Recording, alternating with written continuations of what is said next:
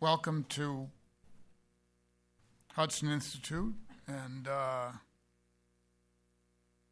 uh, delighted to have you here on this nice summer afternoon, almost summer afternoon. Uh, and also very happy to welcome Mayor Galanos. Thank you, sir, for joining us. Um, I'm Seth Cropsey. I'm a fellow here at Hudson Institute.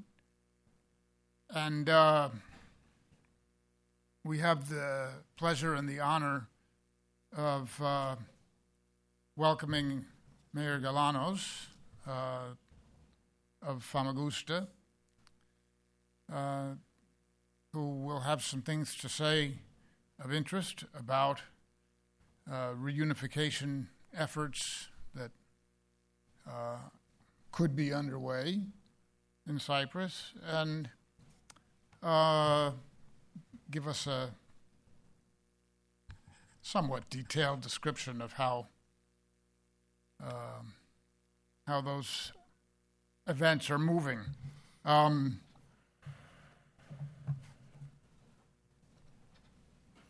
it's a very timely discussion. Uh, the Middle East is becoming more and more volatile. Uh, it's a truism, but it's true. Um, I don't think I have to go into detail. Uh, Syria has a civil war underway that has claimed over 160,000 lives. Uh, there's a, a substantial uh, reversal in Iraq's fortunes, uh, which is attended by the rise of uh, a terrorist group which is at least uh, in uh, public word uh, supports a, a caliphate uh, that they say stretches from Mosul to uh, Aleppo. Um, but according to Pravda uh, and through the Iranian news agency, uh, the ISIS terrorist organization uh, has also expressed interest in Cyprus. Um, and that indicates um, a, uh, a longer stretch than the one that, stre- that, that goes from Mosul to uh, Aleppo. So, uh, and then other regional developments that are uh, making the area increasingly volatile. Um, one can't leave out uh, the Turkish return to a, what some would call a neo form of uh, the Ottoman imperial ambition, and some would not call a neo form, but rather the old fashioned kind. Um, so, against this um, violent, dangerous, unstable background, uh, we have uh, some democratic friends in the region, most notably um, Cyprus, uh, Israel, Greece, um, and those three states have, over the past few years, understood that they have an interest uh, in greater cooperation, uh, and that cooperation has extended um, with the United States involved in, for example, naval exercises that are that have now moved from uh, search and rescue to uh, more operational uh, greater operational applicability, uh, which is to say more usefulness if there was a conflict that broke out. So, signal communications, communications, interoperability uh, between um, forces of, uh, of all the countries of, United States, Israel, Cyprus, and Greece are now on the table and being practiced regularly. That seems to me wise and prudent. Um, but the most important thing is that uh, as a counter to the region's increased instability, uh, the United States has a partner um, in the democratic coalition that who, that is gaining strength uh, between Cyprus and Greece and Israel. Um, that's something that the United States recognizes in part, as I mentioned, by way of the multilateral naval exercises, but I think that it's something that could go a great deal further. Um, one of the things that I hope to hear from Mayor Galanos um, is about the United States backed proposal uh, that would change the status of Famagusta uh, in such a way as to uh, offer encouragement for reunification of the island. Um, that may sound on the surface like a good thing, and it may, in fact, at another level, be a good thing, but uh, it's a question that uh, it's an issue that has many questions associated with it, and I expect that those questions will be at least asked here this afternoon. Um, so I would like to keep my remarks at a minimum, since I am not the, uh, I am neither the main course nor the dessert here. Um, and with that, I'd like to turn it over to Mayor Galanos. Welcome, please.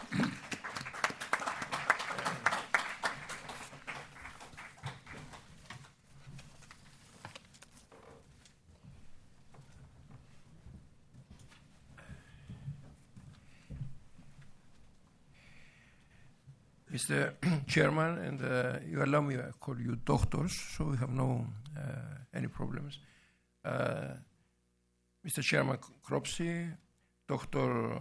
Fradkin, I, our good friend uh, Aristides Karagias, our ambassador, uh, Mr. Larigakis, uh, friends, I'd like to express our my appreciation and the appreciation of the two leaders in uh, our municipality of Famagusta, the leader of the Rally Party and the leader of the AKEL Party in the municipality, uh, who accompany me, accompany me in this uh, visit to the United States. So I'd like to express the appreciation to the Hudson Institute, to the American Hellenic Institute, of course, for this invitation and the chance you give me to mention a few things about the situation in Cyprus, the my town of Famagusta, the changing world, particularly in the Middle East, the role of uh, United States, uh, and of course uh, uh the alliances that are built and the, and the coalitions that can be built for the sake of uh, peace, cooperation, the roots of oil to the West, and the Western way of life, to put it squarely. Uh, allow me to say that I have visited the United States many times since 1974. Uh, I was for many years, uh, I will be very brief about myself and I will be very brief about the whole subject. I'd like to give a chance to answer questions and uh, have a productive discussion. But I visited the United States on quite a few occasions. Uh, I'm proud to say I'm one of the founders of the American Hellenic Institute. Uh, together and uh, supporting Eugene Rossides since 1974 as member of the Cyprus Parliament and uh, for about 12 years chairman of the Foreign Relations Committee of our House, and afterwards uh, president of the House of Representatives and member of Parliament for 25 years. You may ask, uh, why mayor? My greatest honor is to be a mayor of a town like Famagusta. I returned to politics uh, after leaving politics to uh, get elected as mayor of Famagusta, uh, which is a symbol uh, of the, our fight for a unifying Cyprus. Famagusta is unique because big part of it, particularly the frontal and the central part of Famagusta, is uh, a ghost town. It's fenced off by the Turkish army. And it is the Turkish army, not the Turkish Cypriot administration, that control uh, that part of Famagusta, which is uh, uh, on the front, as I said, on a wonderful golden beach that a lot of people remember, with a skyline of hotels looking like Miami, uh, but they are skeletons. And it's a very tragic event that after 40 years, a situation like Famagusta is allowed to continue. And the people of Famagusta, uh, who were about 50,000 in 1974, and their descendants, live all, around, all around Cyprus, and they elect a, ma- a mayor. The mayor of Famagusta is elected by the people, people who are still alive and their descendants. But uh, questions about what happened and how our elections take place and uh, uh, how things uh, are about the descendants and how we, we keep the fabric of our society together and our people together with, without our town. I would like to answer them afterwards because I like to go straight to the thing and the theme of this address of the role of Famagusta on the overall Cyprus problem and things are going to happen. Now, a, a very brief history uh, of uh, Famagusta as part of the Cyprus problem starts after 1974. In 1978, when uh, there was a plan for the solution to the Cyprus problem submitted by the United States government, UK, uh, and Canada, the so-called uh, American uh, British Canadian plan for the solution to the Cyprus problem, which unfortunately was rejected by both sides. Now, uh, the, one of the main things uh, and important parts of this plan was that with the opening of the talks between the community leaders, Famagusta would, be, would have been returned without any conditions. So Famagusta could have been returned since 1974. It did not happen.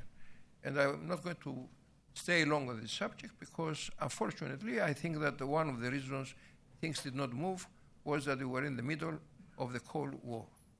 Uh, so international politics played a role uh, to, to this overall situation. The next uh, stage uh, on the question of Famagusta, which was the biggest anyway, and is the biggest refugee town in the occupied area of Cyprus, was in 1984. I will go a little back because I will go something. The American plan was submitted as a kind of quid pro quo for the lifting of the embargo. There were two things given at the time by the USA government uh, as a kind of condition for not creating bigger problems on the lifting of the embargo. The one was the percentage of 7 to 10 as regards military aid to Turkey and Greece, and the other was the plan, particularly the question of Famagusta. The next step, uh, the next stage was 1984. Uh, after the declaration of independence uh, of uh, quote unquote Northern Cyprus Republic, etc.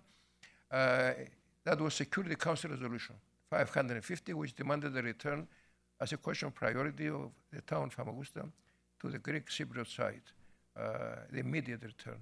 That, of course, was not implemented by Turkey. The next step was another United States, uh, uh, United Nations uh, Security Council resolution in 1992, Resolution 789, which about declared the whole area of Famagusta as a neutral zone and maybe had more importance and depth than the initial resolution of 1984 550.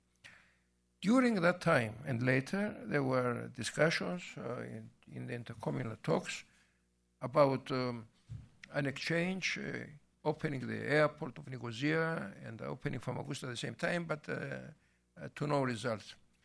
Uh, I would say the, the next step was, uh, of course, the Annan plan, which among the various areas to be returned included the area of Famagusta, but the Annan plan was not was rejected for many other reasons uh, by the majority of the Greek Cypriots. Now, it will take a long time to discuss the Annan plan and why it was rejected and uh, what games were played and who was going to accept it or reject it. Uh, but anyway, Famagusta, that was the next step. That was a little time before we started, uh, and I started as mayor of Famagusta because a lot of people expected Famagusta to be, and that was a plan of quite a few people in, uh, on the Turkish side to colonize what's left of Famagusta. Uh, that's an important area anyway, as regards tourism and strategically. We started a campaign of signatures, and about uh, 35,000 35, signatures were collected that the people of Famagusta would like to return to their homes. These signatures uh, were uh, gathered in two volumes, and we went all around Europe and in the States. We presented them in leaders in the Congress, and we presented them to Mr. Pöttering, the uh, President of the European Parliament, and to a lot of other European states, uh, projecting the question of Famagusta, which also, through Famagusta, uh, we were projecting the whole problem of Cyprus. Because after 40 years, a lot of people may forget, and it's not uh, in this world we live, the shifting sands of Arab into other places. It's very easy to forget uh, what is a refugee, who is a displaced person, and a lot of definitions. Uh, but what is very difficult to forget and to write off is a whole town that lies there, uh, a skeleton, a ghost town, a vision for the future, maybe. Uh, this is a, a, testament of cruelty and a testament of a continuous problem. Uh, crises in the world, they are only translated nowadays with blood, bloodshed, and hardship. Uh, the weakness on the Cyprus issue, and of course we are lucky we don't have more blood and more victims, but the question of a ghost town makes up uh, for the continuous tragedy that could easily be forgotten after all these years if it were not uh, for the picture we all see of Famagusta. We come to the present situation, and uh, what I'm glad to say is that after uh, many years that uh, uh, United States, and particularly after the Annan Plan, uh, there wasn't a, a, very active involvement. We expected more involvement from Europe, and as far as Europe is concerned, of course, we had the Ankara protocol and obligations of the part of Turkey that were never fulfi- fulfilled. But the United States have shown a very active interest, uh, I would say, the last one, two years. There are possibly many reasons uh, uh, for this interest. Uh, personally, I think that uh, the very good and increasingly strengthening relations uh, between Cyprus and Israel in a world of terrorism and in a world of instability that uh, the chairman has described before, and in, in, a world where we don't know who are our friends and who are our enemies, and who and whether the friends of our enemies are our friends, and they can continue to be our friends, uh, is very difficult uh, to decide. So we see the beginning and the strengthening of a coalition, as mentioned, I would say a peaceful alliance, which is based on common principles, uh, the rule of law as regards nations, uh, but also economic interest. Uh, maybe United States are not so dependent in, anymore on uh, the producer countries in the Middle East uh, with the discoveries, uh, particularly the use of technology, the fracking, as we say, in the United States. but Middle East uh, remains a very important part of the world, particularly if things develop in a negative way. And this is where the importance of Turkey, for instance, and we cannot refute that, uh, lies on the fact that a country which is close uh, and follows Western mentality as it's presented is allied with the United States. But of course, we have seen the last few years uh, an effort to establish a neo-Ottoman uh, empire, a neo, neo-Ottoman aspirations of, Tur- of Turkey, uh, abandoning uh, its uh, aspirations towards Europe, or maybe realizing that it's not easy to join the European Union, uh, and they could develop a very special relationship with Europe, but not to the point of joining Europe, realizing that, uh, preferring to establish a, a regional uh, leadership role. This, of course, uh, has failed in the last few years with the changes that are happening. Uh, the relations of Turkey and Israel have become more difficult, although one could say the mirror has cracked, but has not been destroyed. Uh, because the interest, uh, deep, deep down interest, do not allow otherwise.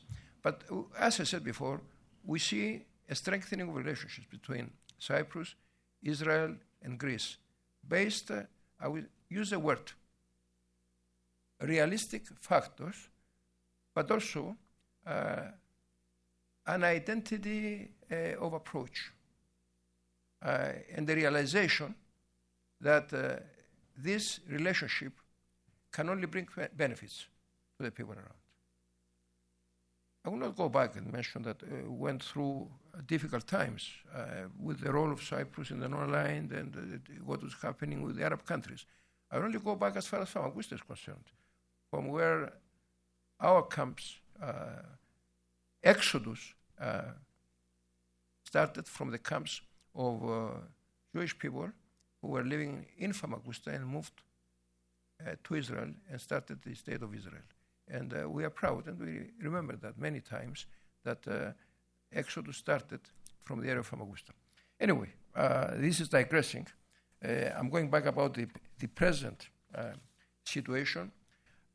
United States are more involved in the Cyprus issue. we have seen the visit of the Vice President Biden in Cyprus. He made very correct and apt statement there. Uh, he put it clearly that there is only one state to be recognized, and this is the state of Cyprus. Nobody will recognize any runaway republic. And uh, United States got involved on the issue of Famagusta, and uh, this is very hopeful for us, by joining our efforts and uh, promoting a very simple, uh, but I think useful proposal that as, as a step towards uh, uh, reunifying the whole area of Famagusta, where Greek Cypriots and Turkish Cypriots live, and c- creating a stepping stone for the reunification of Cyprus, American United States experts should be allowed to enter the fenced off area and make a study of how to rebuild and how to reunify this area. This, of course, involves during rebuilding the opening of the port of Famagusta, which will be great benefit uh, for the Turkish Cypriots under European rules, and of course, uh, rebuilding uh, and restoring the stones of Famagusta, the old town of Famagusta, which is a world monument. If you ask me, it's a very historic place through through where many and very strong and old civilizations of Europe have passed through, and Turkish Cypriots are the keepers of the keys. Unfortunately, this very simple proposal that have helped psychologically the climate to improve and make uh, majorities uh, in Cyprus believe that uh, we can reverse the clock and can reunify the island, and Cyprus as a whole can play a very important role in the area, uh, has been rejected uh, with a very, I would say, I use the expression, unreasonable uh, counter proposal that Turkish Cypriot experts should help the United States experts in their study.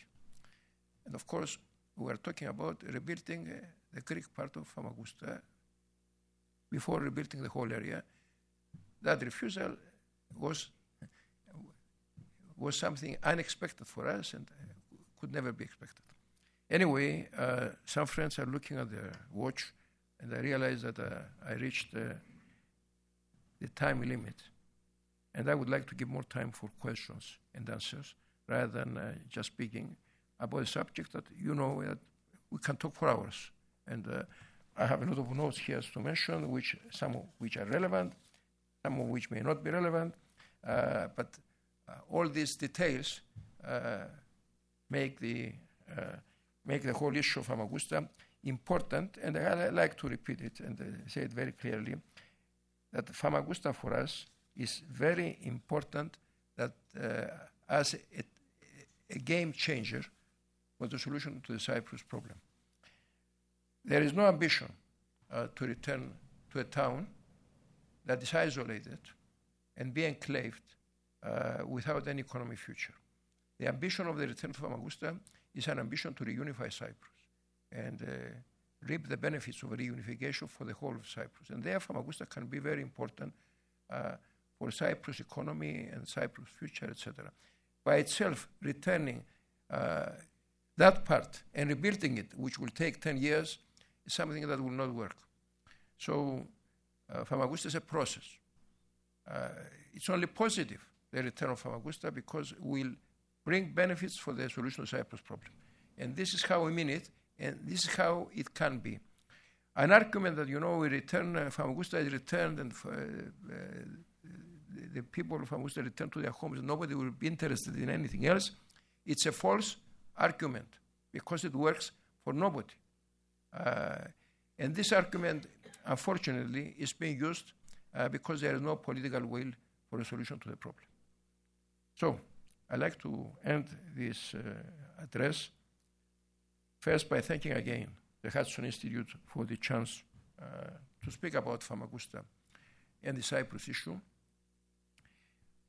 Secondly, uh, I'd like to express the appreciation for the involvement of uh, United States government and Congress all these years, and to our friends who have helped the Cyprus issue for all these years. Uh, there is one thing, and there is not a question of being patriots, pro, pro solution or no solution. Cyprus can have a future if we resolve the issue. Cyprus can have a future if we reunify the island.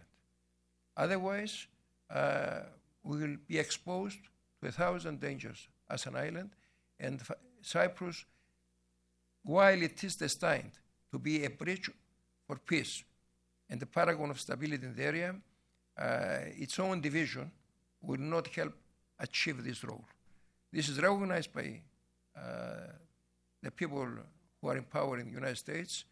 We hope it's recognized in Europe, and as far as we are concerned, as Cypriots, as members of the European family, and as members of the Western family, will continue working uh, because we have this ambition for our island. So thank you very much.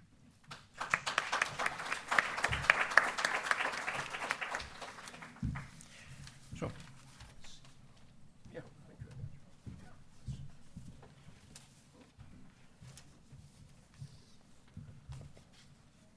you. Mr. Mayor, thank you very much for that excellent presentation.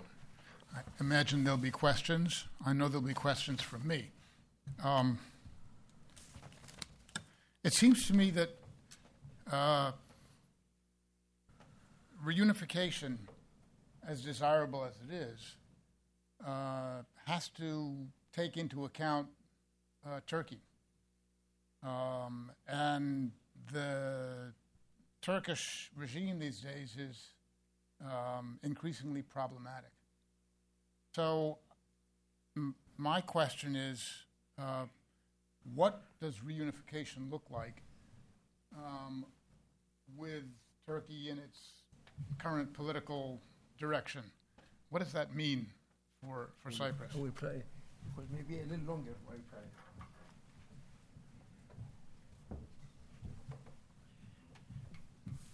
Of course, I could uh, reply in two words, but I will not uh, two words. That uh, better the devil uh, you know than the devil uh, you don't know. But I will not uh, give this very brief reply. Uh, nobody denies that uh, in Turkey we have a very autocratic government and a ruler of Turkey who is a disappointment to those friends who supported him. And those friends who were the first uh, to visit him. Of course, we cannot um, really try, it's not easy to understand uh, what's happening in a place like Turkey in terms uh, of what we know as Western democracy. Uh, after all, what happened in Turkey, we see that Mr. Erdogan took uh, almost 50% of the vote. So, what for us, and it is not democratic and autocratic, uh, in Turkey, in some parts of the world, there is a different uh, approach. Uh, there are states that, uh, I'm being very frank with you, that are encouraging uh, terrorism. But who are our friends? Because we have, uh, I'm talking when I say we are friends, friends of the West. Uh, they are friends uh, who are involved with Sunni, Shiite, Muslims. You never know what's going to happen.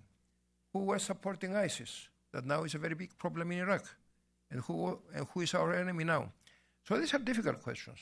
Uh, the, the thing of the reunification of Cyprus, our hope is that uh, Mr. Erdogan uh, may realize that uh, allowing the reunification of Cyprus, uh, that will uh, definitely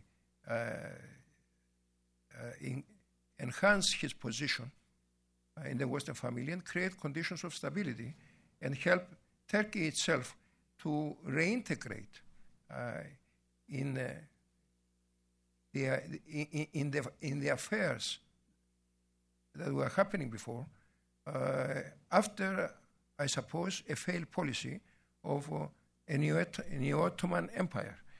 Uh, we hope that uh, this will be his approach, and I hope that the United States and Europe will be firm on this condition. So we, we look at this, at the unification in these terms, but I would also like to put one question. What is, what is the alternative? Because if we accept, uh, and if we say that Mr. Erdogan is uh, the man that we all see and uh, know what he's doing, putting in prison many journalists, uh, and uh, the way he's uh, facing his own public and the protest in his country, and a lot of other things, shall we say that the people who follow uh, in power Mr. Erdogan will be better as regards the Cyprus issue and as regards the relations with the West. We have invested a lot of hopes in the Arab, uh, in the Arab Spring. We see what's happening. Therefore, what I say is uh, whatever happens in Turkey, it will be a good thing uh, for the reunification of Cyprus and this alliance to be built and somehow Turkey get into the picture through the routes of oil to the west. I know there may be alternatives, but uh, if we look at the positive side, and uh, definitely we suffer from the Turkish invasion, and we are the first to say that the Cyprus issue uh, is a matter of is not a question of two communities, which artificially started after some promises we got from friends abroad uh, that we should start on the way of negotiations that would help the solution. That was the opposite. So the Cyprus issue is a question of the rule of law, international invasion, occup- invasion, people may say that was intervention, occupation, violation of human rights, etc. And what's the result after 40 years? So what we like to see and try to see positively is that the Cyprus issue and the solution to Cyprus issue will be a contribution to peace in the area uh, and a change for the better in the relations uh, of countries that can help and that can play an important role towards peace. So we like to see it this way rather than a way of confrontation. Uh, we are a very small country to play a big role in any confrontation. Uh, we have to realize that. So let us hope that a peaceful settlement of the Cyprus issue uh, will herald uh, a better situation and stability in the Middle East and the war against terrorism. This is how, Mr. Chairman, would like to ask you a question. And if I did not answer it, uh, please ask me another question to uh, not to evade the question.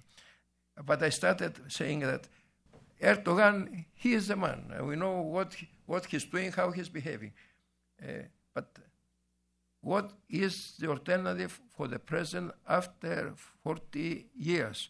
I, I, don't have so much hope that Mr. Erdogan will see the light, but we have to try, because after 50 and 60 years, uh, we will be running memories. And uh, Famagusta may not be a municipality li- like to think we are. Uh, will be, you know, a club of veterans. Mr. Larigakis. I, I, let's, uh, uh, in, I'm not going to conduct this dialogue by myself, so let's throw the questions, uh, the floor open to questions and, uh, or questions from the floor. And uh, if you would be so good as to identify yourself um, and ask the question, when we will bring a microphone to you, right? Right.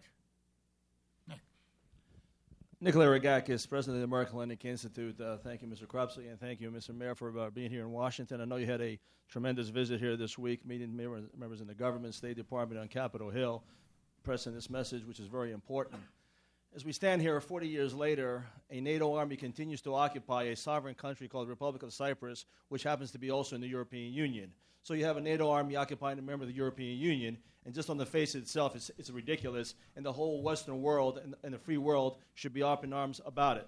Notwithstanding that, of course, and the recent uh, interest by the Vice President of the United States uh, on visiting Cyprus and some of the comments that he has shared privately with some members of our community and his interest in this, um, and regarding Famagusta itself, uh, where you're looking for the United States to come in and to conduct the surveys and so forth there are still two other elements at play here, and I was wondering if you can please tell us what you're pursuing and, and what they're telling you regarding uh, Famagusta, and that is this would be under UN auspices, as I understand it. So, what would the U- what is the UN saying regarding this? What is Ban Ki-moon saying regarding this? Where's the pressure coming from the UN regarding uh, Famagusta? And what is that organization called the European Union, which Turkey continues to violate? Okay, it's Ankara Protocol, but yet has been you know agreed for negotiations to the European Union, even though they've been frozen, they did violate the Ankara Protocol. And I'd like to hear more from what the European Union is doing regarding uh, trying to create a, a better uh, environment uh, for the Famagusta issue. Thank you, Mr. Larigakis. Uh, let me say first and very clearly uh, for us, the big objective, and this is what we will fight on, and on and on, before the return of any Famagusta is the withdrawal of the Turkish troops from the island of Cyprus, from any part of the world, particularly a European country. And if we look at Famagusta, we look at that as a way to start a process that will get to that. The second thing, no guarantees from anybody. Cyprus does not need any guarantees. No European country should have needed guarantor powers. The third thing, terminate any settlements, any illegal settlement, and the status of illegal immigration, the demographic changes that are killing any process after 40 years. And if we try to get a solution, it's because after 50 years, I don't know, maybe it's also irreversible even now. But after 50 years, we will not deal with uh, Turkish Cypriots. And we have other problems. So we try to stop the rot, what is happening. First thing. Second thing, United Nations. United Nations is a very useful institution. Has, succeed, has succeeded the League of Nations. We know what happened to the League of Nations. United Nations, you know the vetoes, you know how they work, you know that the decisions are important, but there is a difficulty in implementing decisions. You like me to mention examples? I will not, because I may touch sensitivities. Same goes for the Security Council and the vetoes that can be used in the Security Council to do nothing about it. So, United Nations uh, may be temporarily they stopped any further uh, blood, bloodshed in Cyprus with their presence. But their presence also, I, I don't say they helped the division, but they send a message of division. The United Nations by themselves they cannot solve the Cyprus issue, and Turkey cannot obey, accept United Nations resolutions in the world we live. Only countries that can influence and can put pressure on Turkey and they can link their own interests with the interests of Turkey. And there is an overall Uh, uh, alliance of interests can put the pressure on Turkey to withdraw from Cyprus. And this is where we look to the United States. We should have looked to Europe. But Europe is suffering from its own problems, its own, let's say, dilemmas, its own policy.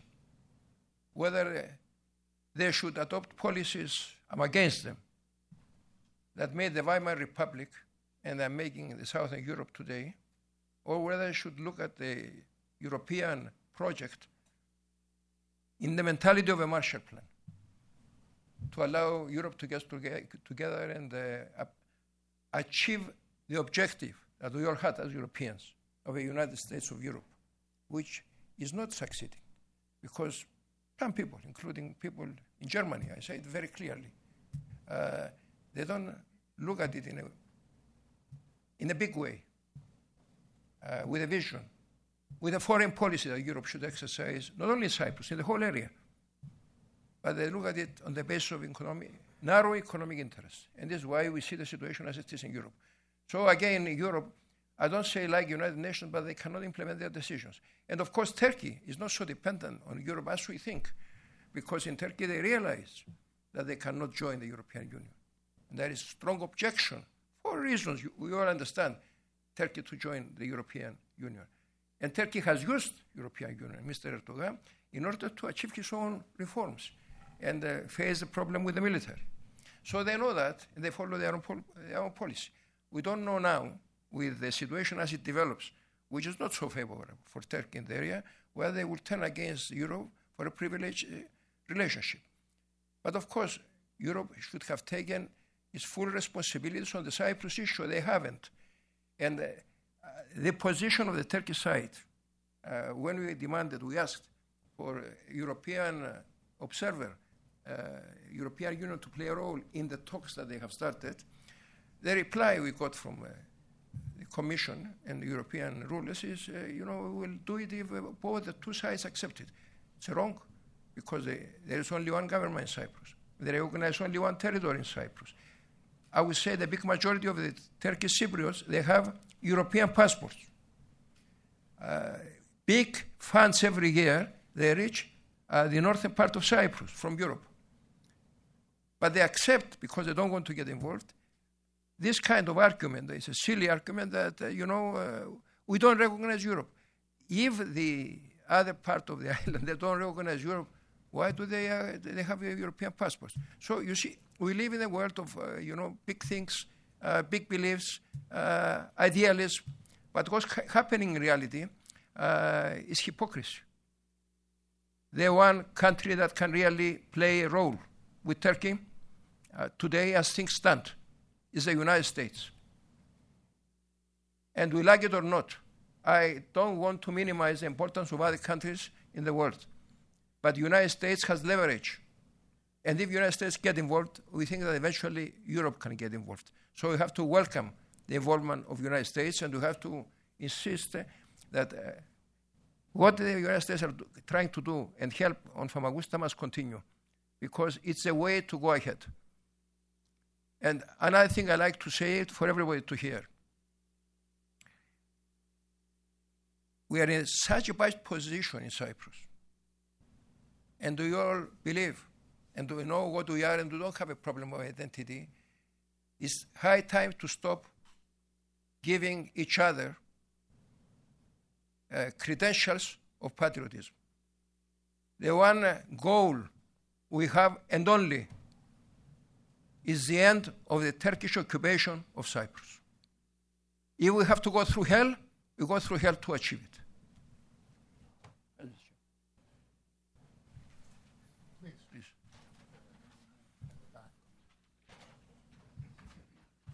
Thank you, Mr. Thank you, Mr. Cropsey. My name is Anthony Livenio. I'm uh, living in Frankfurt, Germany, with Energy Stream Company, an oil and gas advisory firm. Mayor Galanos, thank you very much for your presentation. I did not hear anything about natural gas. And natural gas is the elephant right now sitting in the room. It's a game changer in many of us that we work on the natural gas industry. How do you see natural gas achieving stability in the region, in a highly unstable region? How do you see the emerging relationship between Israel, the most important ally of the United States, to end with Cyprus, this new emerging strategic partnership that the two countries are developing, affect the, the, the stability in the region and the solution to the Cyprus problem? How do you see natural gas playing a role? What is your vision?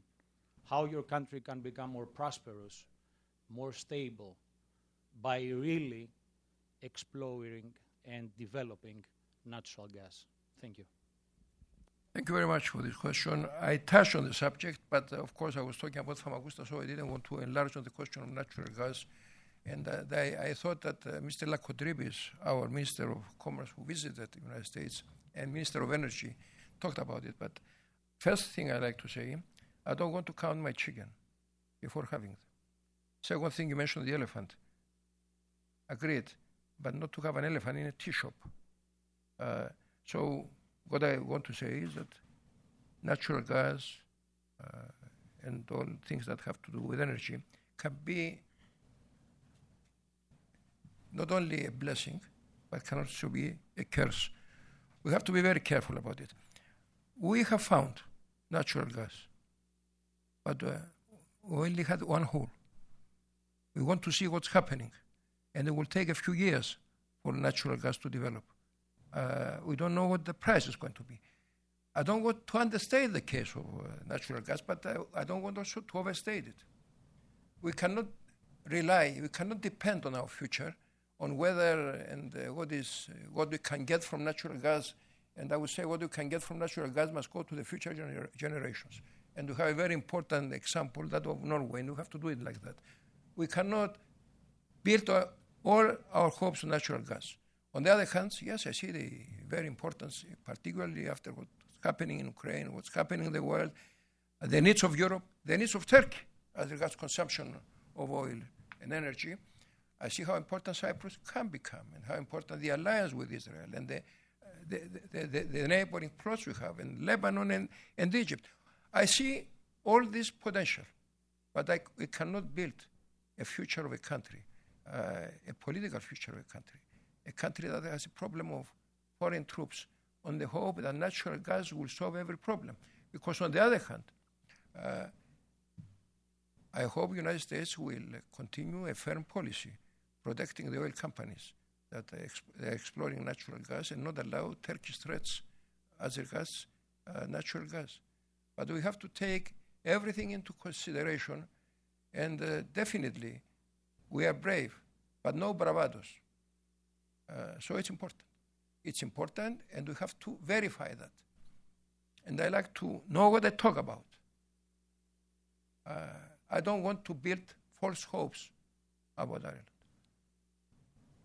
Uh, and another thing about natural gas and energy Turkey can be a very important consumer.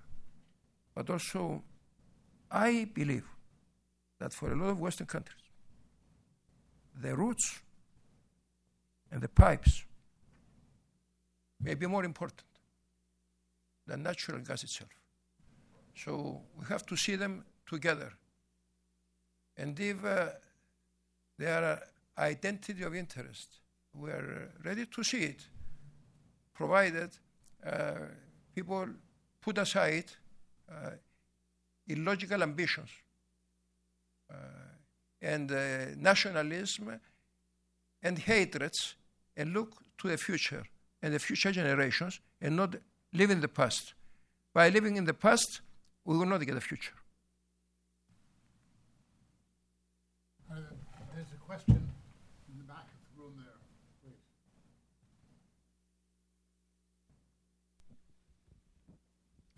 Hi, my name is Bahri Ali Riza. I'm president for Polytrade International Corp, and I'm also the president for Northern Cyprus Cultural Society. Uh, my Uh, the, question, the last presidency, Northern Cyprus Cultural Society. right. My uh, question to you, sir, is uh, if you can uh, explain a little bit about what the Akritas plan is, uh, about the extermination of the Turkish population, uh, Turkish Cypriot population on the island, and how it led to the uh, the Turkish troops to come to the island, and when the president of Cyprus, Makarios, went to the United Nations and pleaded for help because Greeks were actually killing Greeks. If you could uh, explain that. Thank you. Yes, I'm, uh, I'm, I'm not here to start, uh, you know, the usual polemics uh, and uh, put on an equal footing the troubles uh, that were inside Cyprus with the, you say intervention, I say invasion. We are allowed to differ, and I beg to differ, of the Turkish army. And I don't want to talk about missing people and what happened over there and the replacement. I don't want to do that. But I want to say that whatever happened, why do they continue uh, for 40 years having these troops? Uh, do you see any bloodshed uh, in Cyprus or any possibility that there will be a war in Cyprus uh, between Greek Cypriots and Turkish Cypriots? Only the other day we signed, we signed an agreement with the Turkish Cypriot mayor. And I recognize. Although one would say uh, he's a mayor of an illegal regime, I recognize that he's a mayor as per the 1960 constitution for the return of Famagusta, as per United Nations resolutions, the opening of the, the port, the European rules, and the restoring of the town. So I don't see any reason for having uh, Turkish troops in the island to start with, and I don't see any reason for having settlers in the island. And I visited, and I have seen the blocks of buildings uh, for the settlers. I don't see any reason for that. Um, we don't have to fight a war, Turkey and Greece uh, and Greek Cypriots against Turkish Cypriots. Uh, there are more important issues as regards economy, the future of our children. We have to end all this, what happened and who happened and who is to blame and whatever it is. We have United Nations resolutions, we have European Union resolutions, we have all these things. Let's leave them be- beyond us. And let's look whether we can achieve uh, things for the future. Otherwise, we live in the past. So I have to explain. I don't have to explain. You have your interpretation, I have mine. Uh, everybody can understand that. Are we going to discuss for another 50 years who is doing to what to whom? Or what we will do together? Is Turkey going to join the European family and uh, be there? Or are we going to play games in that area? Uh, and at the same time, the only people who gain are the terrorists, who do not belong in, our, in these nations anyway. My friend.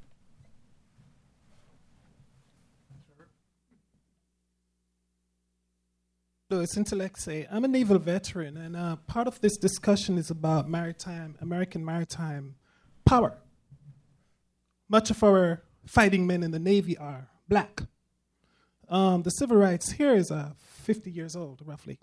Um, and that brings my question because as I listen to you, what I was trying to grapple with is the identification of a Cypriot. And um, how do you identify a Cypriot? Are you guys white, black, Jewish, Greek, Hispanic, Iberian, Christian, Jew? Um, I hear white, I, I hear um, Cypriots, and then I hear Turkish Cypriots. And as I listen to you, the question that ebbed in my mind is if you get reunification, what happens to the Turkish Cypriot? And how do you justify non intervention slash non invasion if the Turkish Cypriots do not have a podium of strength from which to protect their rights? That's my question. How do you identify United States? A pot boiler. We are Cypriots of Greek descent, and I'm very happy and very proud for my Greek descent, and my name is Alexandros. Alexander, and I'm not great, but I'm happy for my name. And my wife is Alexandra, and I have a son who is Alexander. So I identify myself with the history. And the same goes with the Cypriot of Turkish descent. They're Cypriots. So I think the culture and the tradition and the roots, whatever you want to say about our roots, everybody has his own roots. And uh, the roots is what you believe. We make believe. Let make believe. The thing is to believe in the roots, whatever it is. The same goes for Turkish Cyprus and whoever is there. And this made the United States. And this is why we agreed to a federation in Cyprus. And this is the example. So let's stay on that. And uh, I'm a great believer. Uh, he fought wars. He made a lot of mistakes. But I'm a great believer in Eleftherios Venizelos, who made peace with Kemal Atatürk after fighting a war. I believe that people uh, should live together. If we look in the universe, we are a little spot like that. I will continue all these fights. Uh, we are giving a very bad legacy to our children. Uh, I would like to, for uh, my children, not to grow up with the same prejudices and hatreds we had. So let's leave this question of who is God. Is what we believe in and what we, if I, we, and what we fight for. And we fight for a reunified European Cyprus.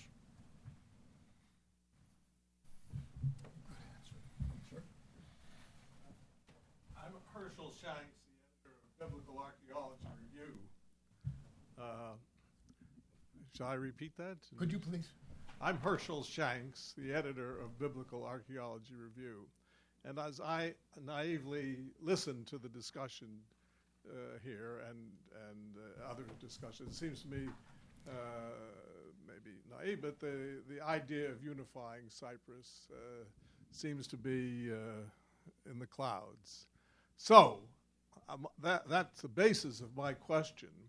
And I'd like to ask you to uh, give us a little update on what I call the unity of Cyprus on the ground.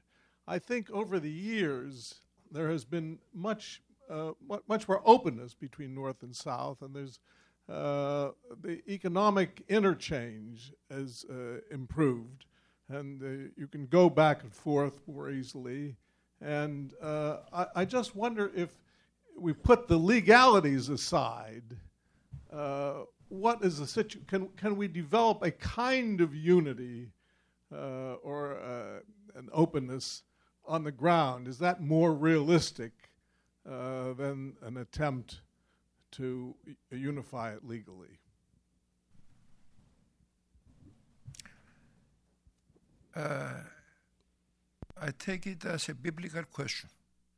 Uh. That, that, that, that, the, that the unity of Cyprus is in the, in the clouds uh, is biblical. why, why not? Uh, why not? The people, the people, the people, the Cyprus uh, was never divided. What happened last last 40 years? Why not? Uh, what is? Uh, it's a small island. why not have have the legality? and of course, human rights and all this protection comes out of legality. But the Turkish Cypriots also would like to be belong to a legal entity. I would, I, I believe that the majority of the Turkish Cypriots want legality, want the state. They, do they want, let's say, all their life to live under the shadow of Turkey? And uh, I will mention one thing to you. Uh, all right, one thing may not be appear after 40 years, uh, appears as a difficult proposition, and nobody would say it's an easy proposition. But what is the alternative? Do you think that things will continue uh, in the present status quo? That uh, there will be a recognized state and uh, another, let's say, entity without recognition, the, the, recognition of Turkey, and with settlers coming all day, all the time, and the Turkish Cypriots living? No. That part of Cyprus will be absorbed by Turkey. And I, there is a great possibility. Uh, I like to believe there is a greater possibility that we, are, uh, with mutual concessions, we achieve this reunification. And uh, I think this reunification will keep both the two sides more honest. I don't want to analyze that. Uh, but uh, I think it's, there, there is a possibility. Uh, we are not far away. I mean, on the constitution, constitutional issue, things are close. Once uh, we have accepted the future existence of a bi-regional, bi-regional federation, and uh, we know what federation means. We know what and where the residual powers can go and what the central government can do. We know about how the legislature will operate, and we have examples of that. So we have some problems there, uh, which are also problems of international law. Uh, it's a problem of troops. No, uh, I don't think that's in the cloud to ask for troops to withdraw. Sometimes it's a mistake that they withdraw. They may think of going back. I, don't, I will not mention any example. Uh, the question of settlements. No, we are changing demography. So what are the difficult things? The difficult things, yes, is uh, what areas will be in each state. That will be negotiated. Uh, there are some outlines on that. And the number of refugees that they would like to go back. And the fact that each separate province, not to use the word state, uh, will have the majorities. These are things that can be done. Uh, the property issue is a difficult one. But there is also international law on the property issue. So I think that uh, I, I, see your point that there are some difficulties. But if, if we did not have a chance, why should we negotiate after 40 years? Why should they negotiate? Uh, why should we care to get involved? Uh, do we play a blame game for whom? Are we getting more prosperous with the situation as it is? No. Cyprus is uh, dependent on the European aid as things happened, which were very our side, which were very unfair in our opinion. Turkey Cyprus side are dependent on Turkey. Cyprus, as mentioned before, can be very prosperous. You will find oil, which be, will be used for both the two communities once we have a solution. So I don't think it's difficult. It's difficult, but I think that uh, with the involvement of friends to assist us, it can happen. Europe got reunified. United States went through a civil war. Other countries were reunified. Uh, we have seen what happened in Yugoslavia. So uh, I agree with you on one thing. We are close to make or break. I think for the benefit of both the two communities, and that's why we are here, it's make. If not, we have wasted 40 years. I have wasted. I'm afraid that we have, well, we have one more question. And there are two ladies. Uh, you must not uh, Yes. refuse. They, they come put it together.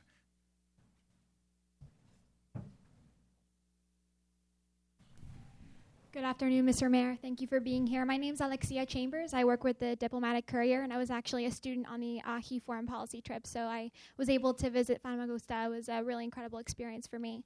Um, I'm just wondering, with the accelerated process of reunification now with the discovery of natural gas, I wondered that do you think this um, increased involvement, I guess you could say, of the United States and other nations to resolve the reunification issue um, might put together kind of a slapstick or hurried resolution in, in the interest of making the space available once the natural gas is available to kind of say, okay, we're ready to hit the ground running? Do you think maybe we're putting uh, Cyprus um, on, well, the Republic of Cyprus and really all parties involved in a foreign policy straitjacket by putting together a hurried resolution? I have to um, make an admission. You, asked the question very quickly, and I'm a little deaf. So if you can just in two words, I- really. I apologize. The process has been accelerated lately because of the discovery of natural gas. And I wonder, because of that ac- acceleration, do you think maybe we're putting together a plan that's a little bit hurried that could put Cyprus in a foreign policy straitjacket uh, later on down the line? Well, a very simple answer is that um, we are in a hurry. Thanks to natural, if it's thanks to natural gas that we're in a hurry, we are in a hurry because generations, oh, they leave us. Uh, the younger generations, uh, they may not be have they may not have the memories of unity and what could happen. So it's high time to put a little haste. Otherwise, uh, I tell you something: the people who gain more, present people, of course, not, not included, are people who made a profession out of the Cyprus issue. Professional uh, politicians, professional people, uh, there are not many, but some. Uh, uh, we, we don't want to see the issue as a profession to continue discussing about the Cyprus issue. Happy people are the people who have no, who have no story, no history, story. So this story of the continuous division of the island and uh, you know the accusations and what's happening all the time and uh, having i would like to come here to the hudson institute next time and talk about uh, the benefits of oil uh, and talk about international problems and not cyprus we have been talking too much so yes there is some haste on that this doesn't mean that we will accept anything out of haste or out of the economic situation in cyprus as it is today no those people who think that this will no but a sense of haste yes we must have a haste of haste a, sense of haste because time is running out. Uh, time is working against. Uh, I agree with you on this, my friend. Time is working against uh, reunifying Cyprus. Time is working against what is good. But we, we like all in all our life to believe in the power of good, not in the power of evil, which is division of an island, and continue this kind of uh, uh, confrontation. Uh, Cyprus is not there to have a confrontation uh, among its people. Cyprus is there to be a bridge for the confrontation of others. This should be the role of Cyprus.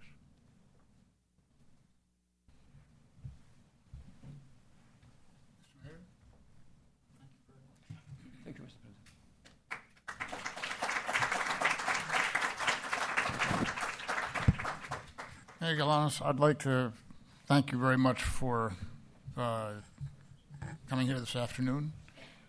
Your excellent remarks, uh, and uh, also to you in the audience for your thoughtful questions and uh, good listening. And I'd also like to express my hopes for uh, the growth and flourishing of democracy and security um, on this most strategically located island in the Mediterranean. Thank you very much. Look forward to seeing you again at another Hudson event. Thank you once again.